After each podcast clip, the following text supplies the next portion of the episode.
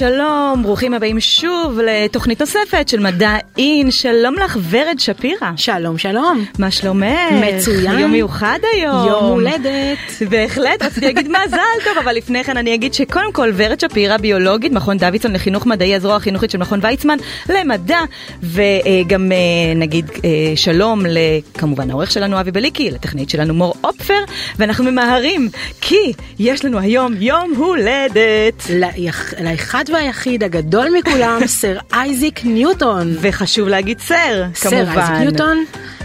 זה תאריך מאוד, ה-25 בדצמבר זה תאריך מאוד מיוחד, כי זה לא באמת יום ההולדת שלו, לא? או, או. כאן, את- כאן, כאן הגענו לזה. הטלת פצצה.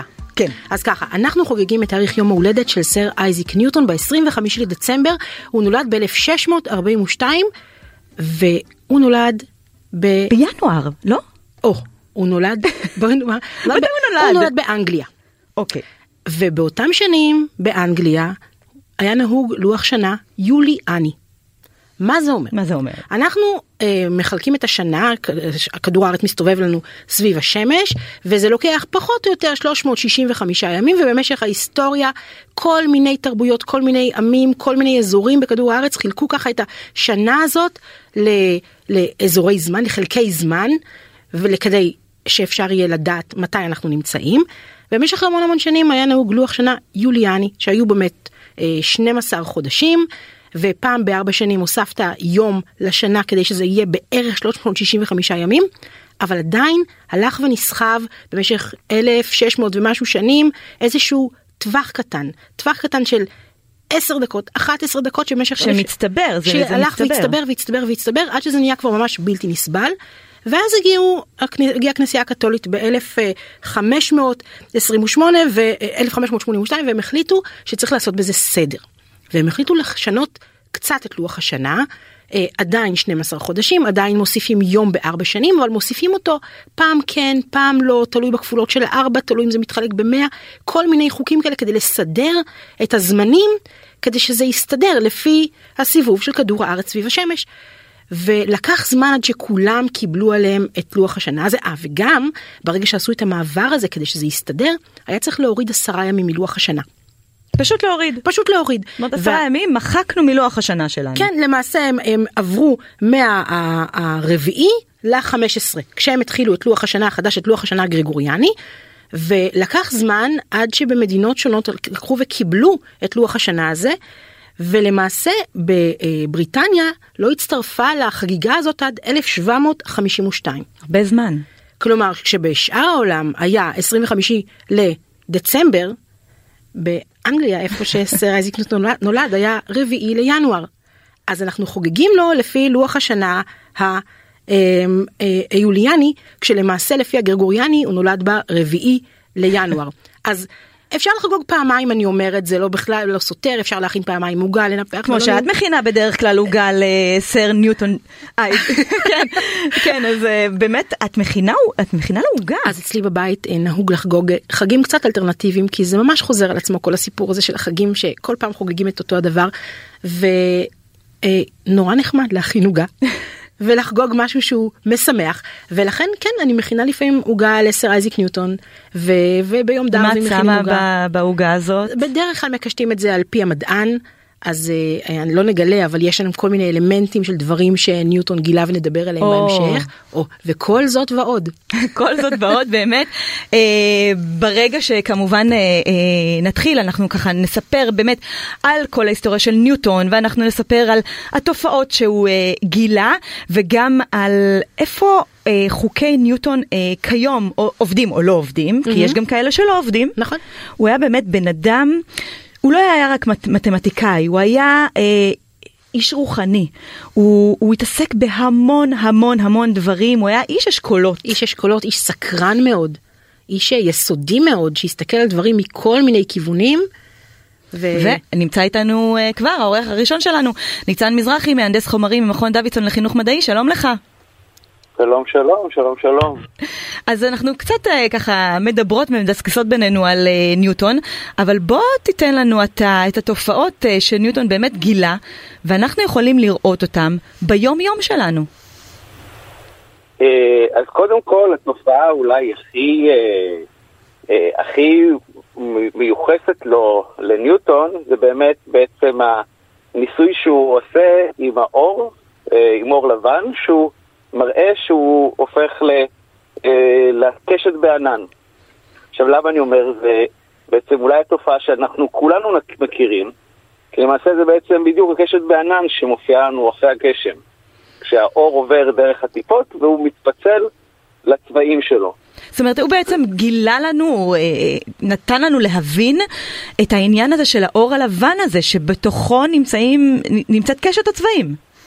בעצם נכון, בדיוק. הוא בעצם אה, מבין, עוד לפניו, אה, ידעו כבר האופטיקה שעוד לפניו, גילו שבעצם יש אור שמתפלץ לצבעים, אבל הוא בעצם הראשון שבעצם מבין שזה, שזה גם, אה, ש, מבין בעצם מה קרה שם, מה התהליך שקורה שם, ויתרה מזאת הוא גם זה, הוא הראשון שבעצם מצליח לקחת את קשת הצבעים הזאת ולהחזיר אותה חזרה להיות אור לבן, עם פריזמה נוספת.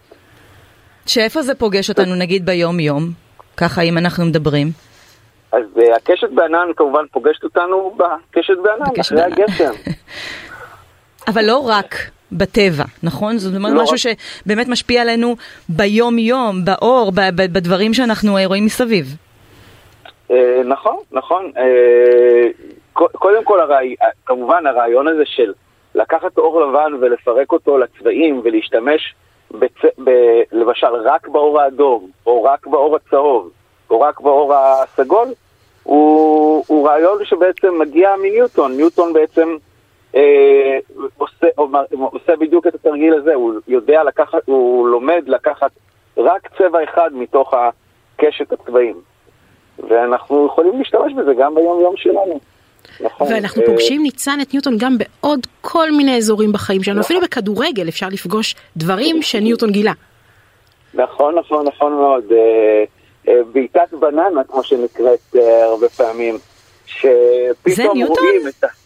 ובעצם מגיעה מחוקי ניוטון, כן. אה, של, כאשר בועטים כדור, ובועטים מה שנקרא בעיטה מסובבת, אנחנו אוהבים לקרוא לזה בשכונה, אז כשהכדור מסתובב, הסיבוב שלו גורם לזה שהאוויר סביבו אה, אה, מסתובב גם, ובעצם זה שהאוויר מסתובב, הוא, זה אומר שהכדור מפעיל כוח על, ה, על האוויר כדי להזיז אותו. אבל uh, זה החוק השלישי של ניוטון, כשכוח, כשאני מפעיל כוח על משהו, הוא מפעיל עליי כוח בחזרה. ובגלל זה בעצם הכדור לא נע בקו ישר, אלא בעצם עושה את הבננה הזאת, את הבעיטה המסובבת. וככה שחקני כדורגל, שחקני ביליארד, יכולים לעשות תנועה של הכדור, כאשר הוא בעצם עושה תנועות שהן לא כל כך ישרות, הן דווקא עקומות, גם בבאולינג. זאת אומרת, יש המון מתמטיקה, המון אה, אה, הבנה של חוקי ניוטון, גם כשאנחנו עוסקים בספורט, אה, למרות שזה נראה לנו מוזר, שזה אינטואיט, אינטואיטיבי, אבל זה המון אה, חוקים כאלו. אה, ואתה דיברת על כוח, וכמובן אי אפשר שלא לדבר על כוח הכבידה, על כוח המשיכה, שמן הסתם, לולא ניוטון, אה, אני לא יודעת איפה היינו עכשיו, אה, לא? אה, אני מסכים, אני מסכים מאוד, נכון. למרות ששוב, אה, גם כאן, זה לא, לא... זה לא שלא הייתה כבידה לפני כן. ניוטון, אבל גם נכון. כאן יש קיימת. הסתכלות במשהו שכולם רואים, mm-hmm. כולם רואים קשת וכולם רואים דברים נופלים על הרצפה, אבל הייתה לו את היכולת לקחת את הדבר הזה ולהגדיר אותו בצורה מתמטית שאפשר יהיה לעבוד עם הדבר הזה. ואיך זה נכון באמת לא. משפיע, איך זה השפיע נגיד, משפיע על הדברים שאנחנו עוסקים בהם היום ביום יום? אה, אז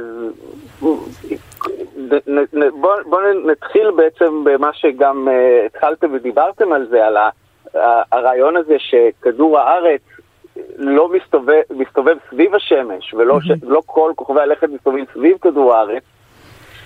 אה, התיאוריה, חוקי התנועה של ניוטון, שבעצם הוא, הגאונות שלו היא, היא שהוא מצליח להבין שחוקי התנועה שפועלים עלינו פה בכדור הארץ זה אותם חוקי פעולה שפועלים גם בין גרמי השמיים הגדולים, אה, והוא בעצם נותן חותמת אחרונה לזה ש, שמדובר, ב, שהרעיון שכדור הארץ מסתובב סביב השמש, אה, ושאר כוכבי הלכת סביב השמש, הוא נותן בעצם את הגושפנקה האחרונה, ואחריו כבר אין ויכוח לנושא הזה. אה, ואגב, גם זה נקודה מאוד, מאוד מעניינת ויפה. אה, חוקי ניוטון, לצורך העניין, חוק התנועה, חוק, החוק הראשון, mm-hmm. חוק ההתמדה, שגוף שנע במהירות קבועה, לא ישנה את המהירות שלו. הוא למעשה דווקא מנוגד לאינטואיציה שלנו. כי אם. אני עכשיו אגלגל כדור, והוא נע במהירות קבועה, אני רואה שהוא נעצ... נעצר מתישהו. נכון. אבל? אה, וזה קורה בגלל שבעצם העולם שאנחנו חיים בו הוא עולם שיש בו חיכוך. ניוטון, בזכות זה שהוא בעצם משכיל ומבין שאותם חוקים פועלים עלינו וגם על גרמי השמיים, בעצם הייתה לו את המעבדה הענקית ביותר למערכת ללא חיכוך, שזה mm. מערכת השמש. הוא חקר, הוא בעצם, לא, מש, בגלל שהוא מבין שבעצם מערכת השמש אין בה חיכוך, הוא מתאר את התנועה של הכוכבים בשמיים במערכת שאין בה חיכוך, ובזכות זה הוא יוצר, הוא מצליח להשליך את זה חזרה. יש לו את הגאונות להשליך את זה חזרה פה לכדור הארץ, לעולם שבו המערכת היא לא מערכת, היא מערכת שהיא זה, ומבין בעצם שיש כוח נוסף, שאני דוחף אפילו דיסקית על השלג, מתישהו היא נעצרת, כי בכל זאת, למרות שהשלג הוא, אה, על הקרח הוא חלק, עדיין יש חיכוך בין הדיסקית לזה. והוא נותן בעצם את הגוש... את הזה. כן. הוא, הוא באמת נתן אה, גושפנקה להמון המון דברים שאולי אנחנו אה, אה, חשבנו עליהם או לא ידענו איך להסביר אותם ו, וכל העניין הזה. ניצן מזרחי, מהנדס חומרים ממכון דוידסון לחינוך מדעי, תודה רבה לך על השיחה הזאת. תודה, רב, תודה רבה לכם. באמת, אני, אני שמעתי, תקני אותי ורד כמובן אם אני כן. טועה, אבל שזה קשור לשיחה שלנו על הסר. אוקיי. ש...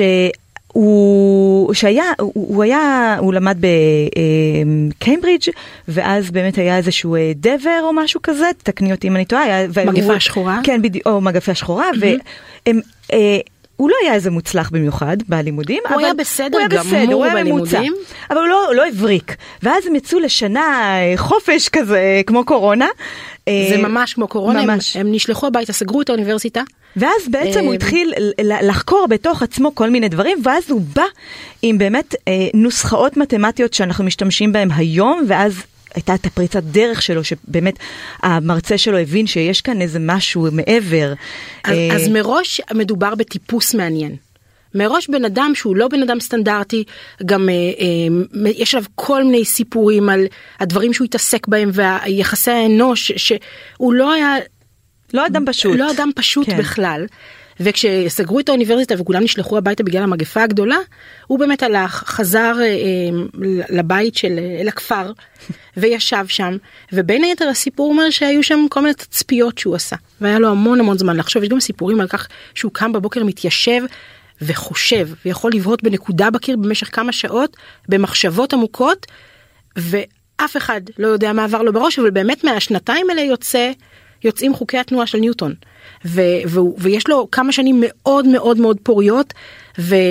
Uh, הוא, אחד מאלה שמפתחים את ה, מה שנקרא החשבון האינטיפיסימלי או חדווה, חשבון דיפרנציאלי ואינטגרלי. שזה דברים שאנחנו לומדים אותם uh, היום נכון, בבית נכון, ספר. אבל הגדולה היא זה שזה לא רק שהוא הלך ו, וניסח חוקים, הגדולה היא שהוא לא מסתכל על תופעות ורק מגדיר אותנו, גם בעזרת ההגדרה הזאת הוא מסוגל לחזות התנהגויות. זה לא רק לתאר מה קרה כאן ולהסביר מה היה, אלה חוקים שמאפשרים לי לחזות מה יהיה אם אני אעשה משהו. Mm. וזאת הגדולה האמיתית של מה שהוא עושה, וזה המתמטיקה, האיש המתמטיקאי שמשליך אה, כלים מתמטיים על חוויות שהן פיזיות, זאת הגדולה האמיתית. ואני שמעתי על עוד גדולה שלו, שלמרות שהיו לו עוד המון תיאוריות והמון המון דברים שהוא בעצם חשב עליהם והגה אותם, עדיין הוא נתן איזה טיפין טיפין כי, כי הוא פשוט אמר, עד שאין לא, לי מעמד אמיתי אה, בתור סר, ואז כמובן אה, הוא היה אז אה, ראש אה, האוניברסיטה או משהו כזה. אז הוא היה גם מעורב בהמון המון תחומים, הוא היה חבר פרלמנט, והוא היה, אה, שימש כמנהל המטבעה המלכותית, שזה תפקיד מאוד מאוד חשוב, והוא היה גם הנשיא של החברה המלכותית, שזה מקביל היום לאקדמיה למדעים, כלומר הוא נשא בהמון תפקידים מאוד מאוד בכירים.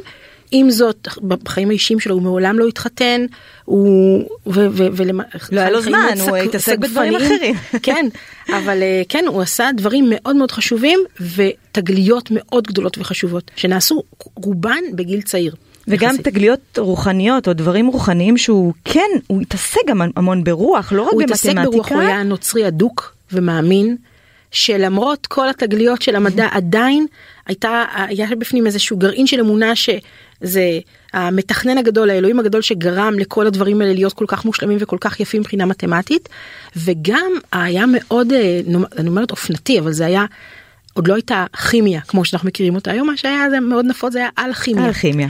והוא היה אה, מתעסק המון באלכימיה אני אני אצליח אולי לעשות אה, זהב מכספית או, או לנסות לייצר חומרים חדשים מחומרים קיימים על פי כל מיני שיטות. מאוד מעניין ואנחנו עוד נדון בעוד כל מיני דברים שהוא uh, עסק בהם וגם איפה הגבולות של uh, ניוטון uh, אבל בוא נצא להפסקה קצרה. שיר, אוליביה נטון ג'ון, כן. הפעם פיזיקל. חזרנו אחרי השיר של אוליביה ניוטון ג'ון, וכמובן אנחנו עם סר ניוטון. שלום ורד. זה גם פיזיקה? פיזיקל וגם אוליביה וגם, ניוטון. לגמרי, כן. זה אנחנו משלבים בין שני כן. כן, אסכולות. אז אה, אנחנו הפעם, הפעם נדבר דווקא על הדברים אה, האולי פחות אה, עובדים כיום בחוקי כן. אה, ניוטון ואיפה הגבולות. אה, שלום לדוקטור אלונה וזן ממרכז המחקר באסטרופיזיקה, המחלקה למדעי הטבע באוניברסיטה הפתוחה. שלום לך. שלום רב. אז איפה חוקי ניוטון כיום לא רלוונטיים לנו? יש כאלה אה, בכלל? כן, בהחלט, אה, אה, בהחלט יש. צריך לזכור שחוקי ניוטון אה, נכתבו על ידי ניוטון לפני משהו כמו 350 שנה. באותה תקופה הם היו תקדימיים, ובאמת הביאו תיאוריה שהסבירה יפה מאוד את המציאות ואת הטבע, אבל מאז היו הרבה התפתחויות ביכולת שלנו למדוד את הטבע.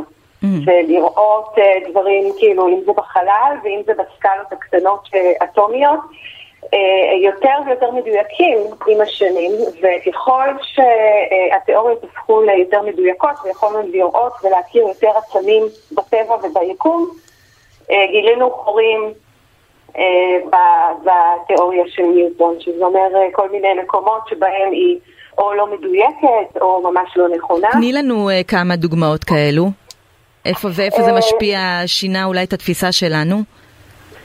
אמ, לדוגמה, אה, אה, בכל מיני מערכות ביקום, זאת אומרת מערכות של כוכבים שמרוחקים מאוד אחד מהשני, העובדה שלמהירות האור יש גודל סופי, זאת אומרת עובר איזשהו זמן עד שהאור עובר מאובייקט אחד לאובייקט השני, זה עומד בסתירה לאחד מהחוקים של ניוטון, שזה חוק ה...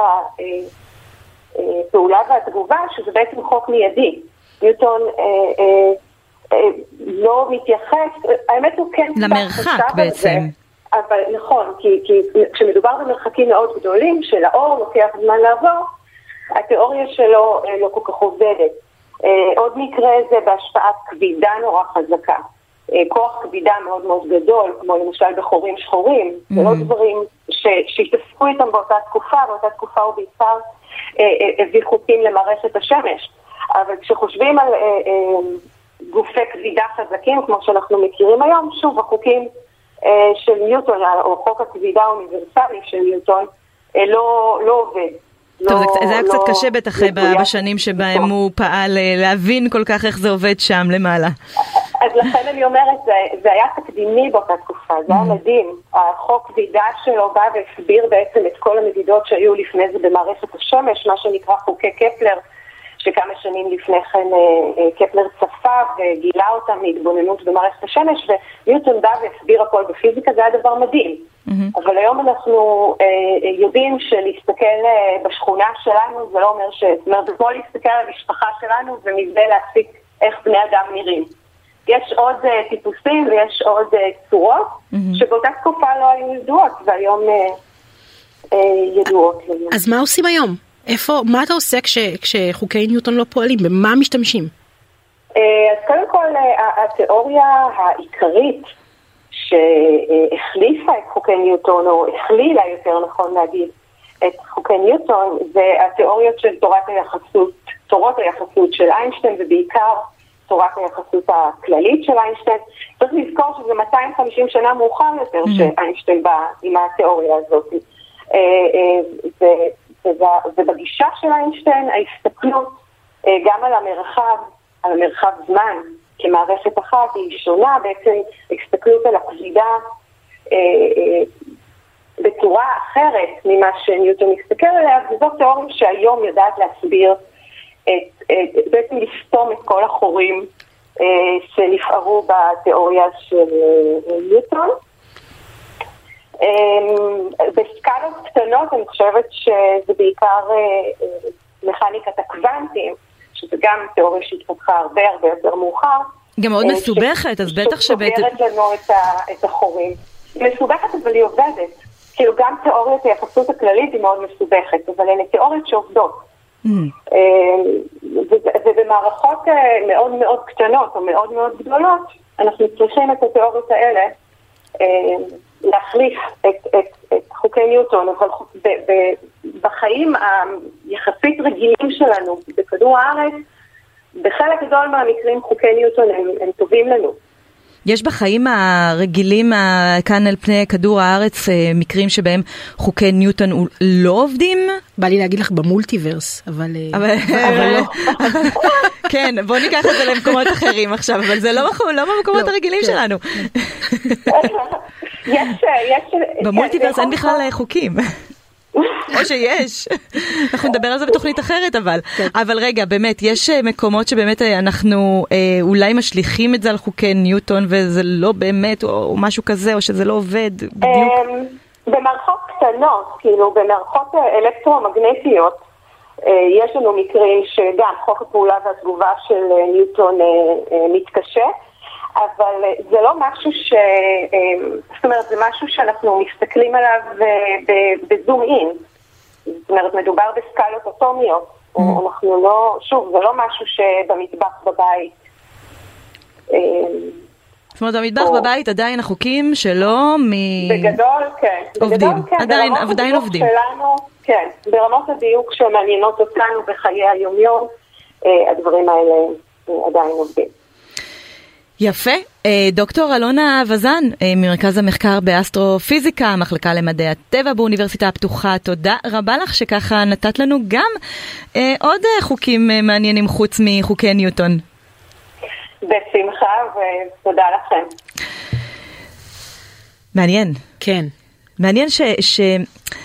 בסוף, אה, אה, אה, יש את המשפט הזה שזה, לא בדיוק, לא זוכרת בדיוק איך אומרים אותו, אבל שהוא אמר את זה, שאני, התיאוריות שלי נשענות על תיאוריות אחרות, או משהו כזה, נכון? יש איזה משהו כזה, זאת אומרת, המדענים נשענים על מדענים אחרים. נשענתי על כתפי ענקים. כן, בדיוק, כן. זה המשפט שחיפשתי. כן.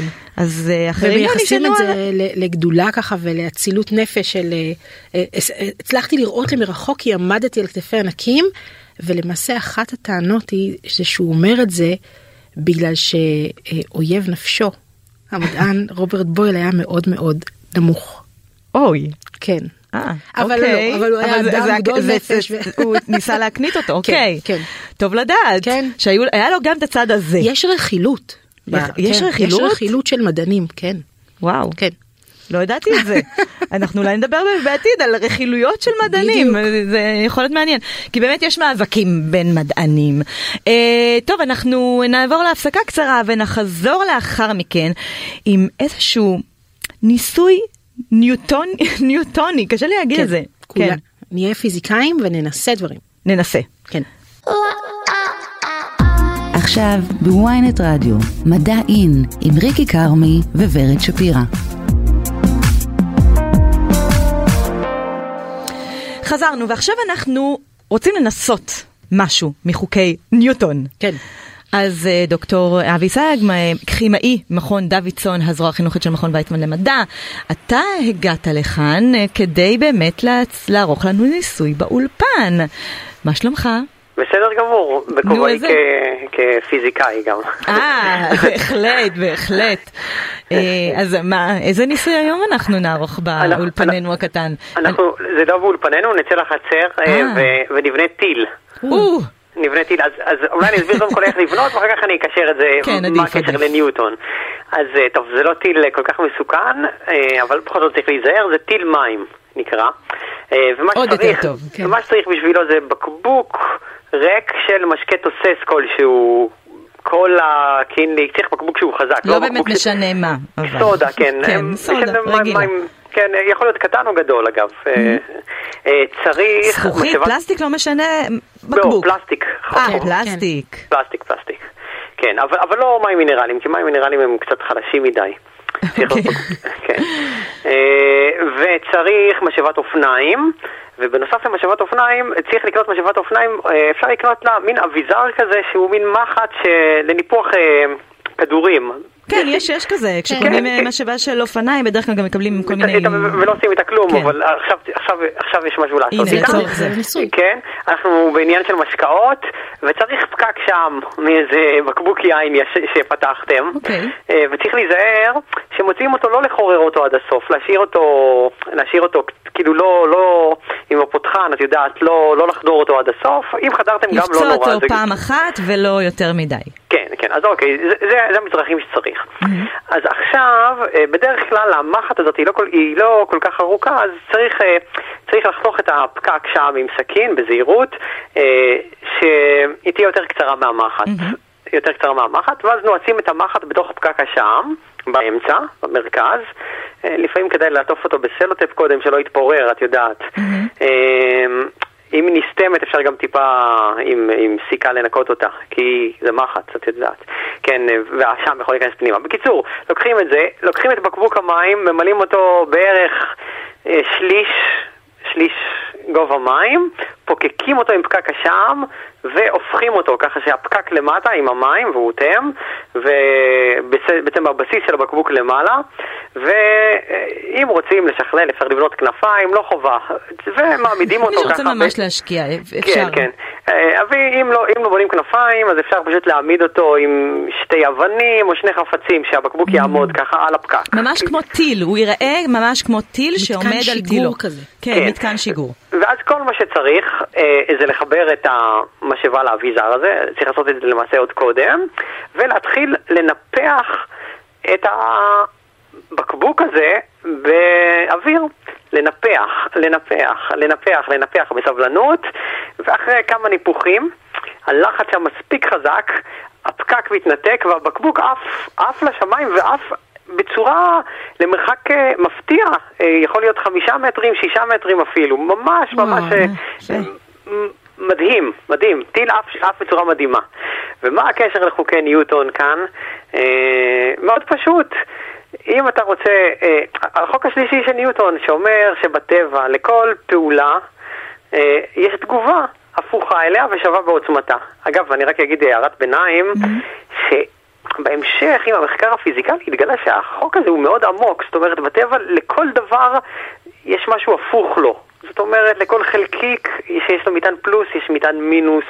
כמו אה, סוללה, זאת הסיבה שיש סוללות כל... נכון, לכל פלוס יש מינוס, לכל דבר הפוך. ובאמת, תחשבי, אפילו גם בפסיכולוגיה, כן? לכל פעולה יש תגובה. כן, את תנהגי למישהו לא יפה, יתנהג אליי חזרה לא יפה. כן. אנחנו כן ניתן גם בפסיכולוגיה. לא, ברצינות, ברצינות, תחשבי, את דוחפת את הקיר, הוא דוחף אותך חזרה, את מחזיקה משהו, גם איזה הרגל, אז הוא גם מחזיק אותך, תחשבי על זה, כן. אז בקיצור, אז נחזור לענייננו ועניין הטיל, אז הטיל משפריץ מים למטה, אז הוא עף למעלה, זה הכל. זה הכל. פשוט. ואם לא היו מים, אבי? מה, מה? אם לא היו מים. אם לא היו מים הוא גם היה עף, אבל פחות. זאת אומרת, אם היה למה, רק אוויר... אז למה, רק, למה המים באמת אה, כי, מחזיקים? כי, כי לכל פעולה יש תגובה שווה בעוצמתה. זאת אומרת, mm. האוויר כמעט לא שוקל. Mm-hmm. אז כמה שהאוויר נדחף, כמה שוקל אוויר, כמה גרמים, כן, גם אם תדחסי אותו, אז הוא דוחף דרדלה כזה את הבקבוק. מים שוקלים הרבה, יחסית, כן. ואז הם דוחפים אז למה לא לשים מלא מים? ואז הם דוחפים הרבה, כן. כי צריך להעביר. אז למה לא, לא שמים מלא מים? למה לא שמים יותר מים? למה שליש בקבוק? אה, האמת היא שאפשר להתנסות עם זה. יש בין שליש לחצי, זה אופטי. שמתי לב שאם אתה ממלא אותו בהרבה מים, אז הוא, המים לא יוצאים הרי בבת אחת, אז כבר קשה לו לעלות, mm. כי הוא כבד מדי. אז שליש זה כזה אופטימום בין המשקל של הטיל עצמו לבין, אה, mm. לבין אה, משהו, משהו אותו. שלא יהיה כבד מדי ואז ידחוף אותו יותר מדי. כן. כן. עכשיו בחלל, תחשבו, אין אוויר, אין, אין, נגיד, כדי להתקדם אתה תמיד צריך לדחוף אחורה, נגיד שאתה שוחה, נכון. אתה דוחף מים אחורה. נכון. עכשיו בחלל אין כלום, אין אוויר, יש ואקום, אז הדרך היחידה לטוס בחלל זה באמצעות טילים, שאני פשוט אדחוף, אוציא משהו החוצה לכיוון אחד ואני אעוף לכיוון השני. הכל בזכות ניוטון קשישה. כן. דוקטור אבי סייג, אה, תודה רבה לך על השיחה הזאת ועל. הניסוי הנחמד. כן, אין מה לדמה. תודה, תודה, תודה. כל כך הרבה דברים, כל כך הרבה דברים של סר הקשישה הזה, שלימד אותנו ונתן לנו אה, באמת אני, אני אפילו לא יודעת מאיפה להתחיל, כי באמת, עכשיו אני חושבת על זה ואני אומרת לעצמי, באמת, ה, ה, גם הפלוס ומינוס שאנחנו רגילים אליו, נכון. זה, זה הכל נובע מתוך... נכון, מאיזושהי הבנה שיש כאן איזשהו חוקי, איזושהי חוקיות ביקום הזה, שזה לא רק דברים קורים, אלא אני יכול להסתכל על זה, להגדיר את זה בחוקים, בחוקים ובכללים, לצפות מה עומד לקרות ולשגר טילים לחלל. שזה מדהים. כן. יפה. Uh, טוב, אנחנו uh, מיד לאחר מכן נחזור עם דברים שאולי אנחנו יודעים או יודעות או לא יודעות, כי יעשו לנו איזושהי שטיפת מוח, איזשהו חידון מדעי. וואו. את מוכנה לזה? תמיד. כי אני לא יודעת, אני, אני קצת אה, ב, בלחץ מכל הנושא הזה, אבל קודם אני רוצה לשאול אותך כן. על באמת המיתוס הזה, יש המון מיתוסים כן. עליו, נכון? קודם כל זה, אני שמעתי איזשהו משהו עליו, תגידי לי אם זה נכון, שהוא נולד בחג מולד, mm-hmm. ואימא שלו לא רצתה אותו, שזה... נכון, כן. אבל אם... גם דברים בעולם הרוחני שלו, שהוא ככה, הדרייב שלו לגלות דברים וזה, זה נובע מזה שהוא... אמ, אימא שלו לא רצתה אותו, ואז אה, הוא בכלל גר אצל אה, סבא וסבתא שלו. אז הוא נולד ו... כמה חודשים אחרי שאביו אה, הלך לעולמו, ובאמת גדל בבית סבתו. אה, אז ו... זה נכון, זה כן. לא משהו ש... לא משהו לא חריג לאותה כזה. תקופה, אבל, אבל בהחלט אה, פחות כיף. אבל יש עוד מיתוסים כמובן. יש הרבה מאוד מיתוסים, אחד מהם תפוח. זה, זה מיתוס? אז, אז זה חצי מיתוס. כי זה, כי... זה, זה, זה משהו שאנחנו חיים עליו, אנחנו ב... לומדים אותו. אז באחת הביוגרפיות של, של אה, סר אייזיק ניוטון אכן מעורב תפוח. אבל זה לא תפוח שבהכרח נפל לו על הראש, יש אה, טענה שב, שהוא סיפר לאחד האנשים שראינו אותו שאכן הוא צפה באותם שנים שהוא ישב בבית במגפה הגדולה הוא היה שם אה, היו עצי תפוחים בבוסתן ליד הבית והוא ראה תפוחים נופלים וזה עורר בו ככה את המחשבה על, אה, על, על גרביטציה. אין שום עדות לכך שהתפוח הזה אכן נפל לו על הראש. דווקא על הסיפור זה סיפור יותר מצ... אבל זה סיפור מתוק. מצוין, כן. כן. אבל שהוא uh... ישב, זה, ישב, ואז פתאום הוא נפל, זה כמו uh, עץ הדעת. זה... אז שנים רבות אחר כך, אחרי שהוא כבר היה סר אייזיק ניוטון, לקחו uh, שתיל מאותו מטע שבכפר oh, שבו הוא גדל ושתלו אותו בחצר של אוניברסיטת קיימברידג' ואפשר uh, עד היום ללכת ולראות את עץ התפוחים של אייזיק ניוטון שלא הפילו אף תפוח על הראש. כן. יפה מאוד. אז uh, הנה מיתוס אחד שאולי ניפצנו. Uh, בוא ננפץ או ננסה לשבור מיתוסים uh, נוספים. Uh, שלום לך, איתי נבו, עורך ראשי וכתב חלל, אתר מכון דוידסון וגם מחבר חידוני הטריוויה המדעית, שטיפת מוח שניתן למצוא אותו, אותם גם באתר ynet. שלום לך. אהלן. אז uh, אני, אני קצת חוששת מהשיחה איתה, איתך, אני חייבת לציין, למרות שניסיתי לקרוא כל דבר שיש לקרוא על uh, ניוטון, אבל uh, בואו בוא ננסה, נראה באיזה קבוצה אנחנו נמצאים. זה נורא כיף להיות צודקים, אבל זה, זה לא גם בסדר להיות טועים, כי אנחנו לומדים דברים חדשים. בדיוק. אז מי רוצה להתחיל, או שנעשה שאלות אה, פתוחות? תעשה שאלות פתוחות. כן. אוקיי. אז השאלה הראשונה עוסקת בהנצחה של ניוטון במדע. ניוטון זאת יחידה של אנרגיה, כוח, מסה או כבידה. מה מודדים ביחידות ניוטון? להגיד?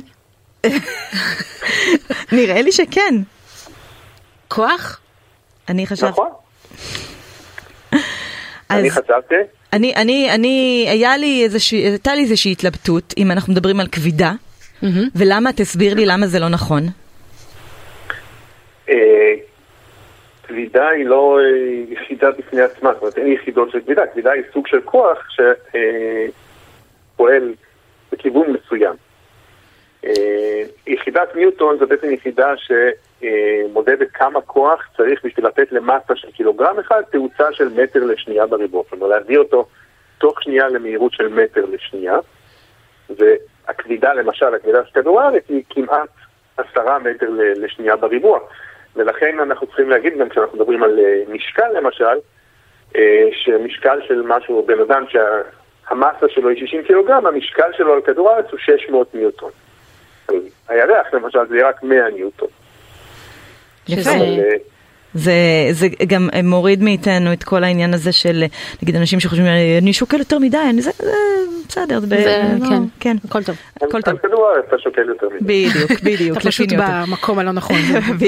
של כדור הארץ. אמ, אה, אוקיי, אז אה, וזאת הסיבה גם שזה נורא חשוב לדעת את התשובות הלא נכונות כדי להבין את התשובות הנכונות. אה, כן, אנחנו מוכנות לשאלה הבאה. אוקיי, אז השאלה הבאה מתייחסת למשפט מפורסם שניוטון כתב. הוא אמר ככה, אם הצלחתי לראות קצת יותר רחוק, זה משום ש... טלסקופים משום. שרוברט בויל נמוך. כי דיברת, כן, לא לא בויל אלא רוברט הוק, אבל... רוברט הוק, אה, סליחה, אוי אוי. אה, אז ככה, פיתחתי טלסקופים משוכללים משום שהסתכלתי על התמונה המלאה, משום שהשתמשתי בכלים מתמטיים, או משום שעמדתי על כתפי ענקים.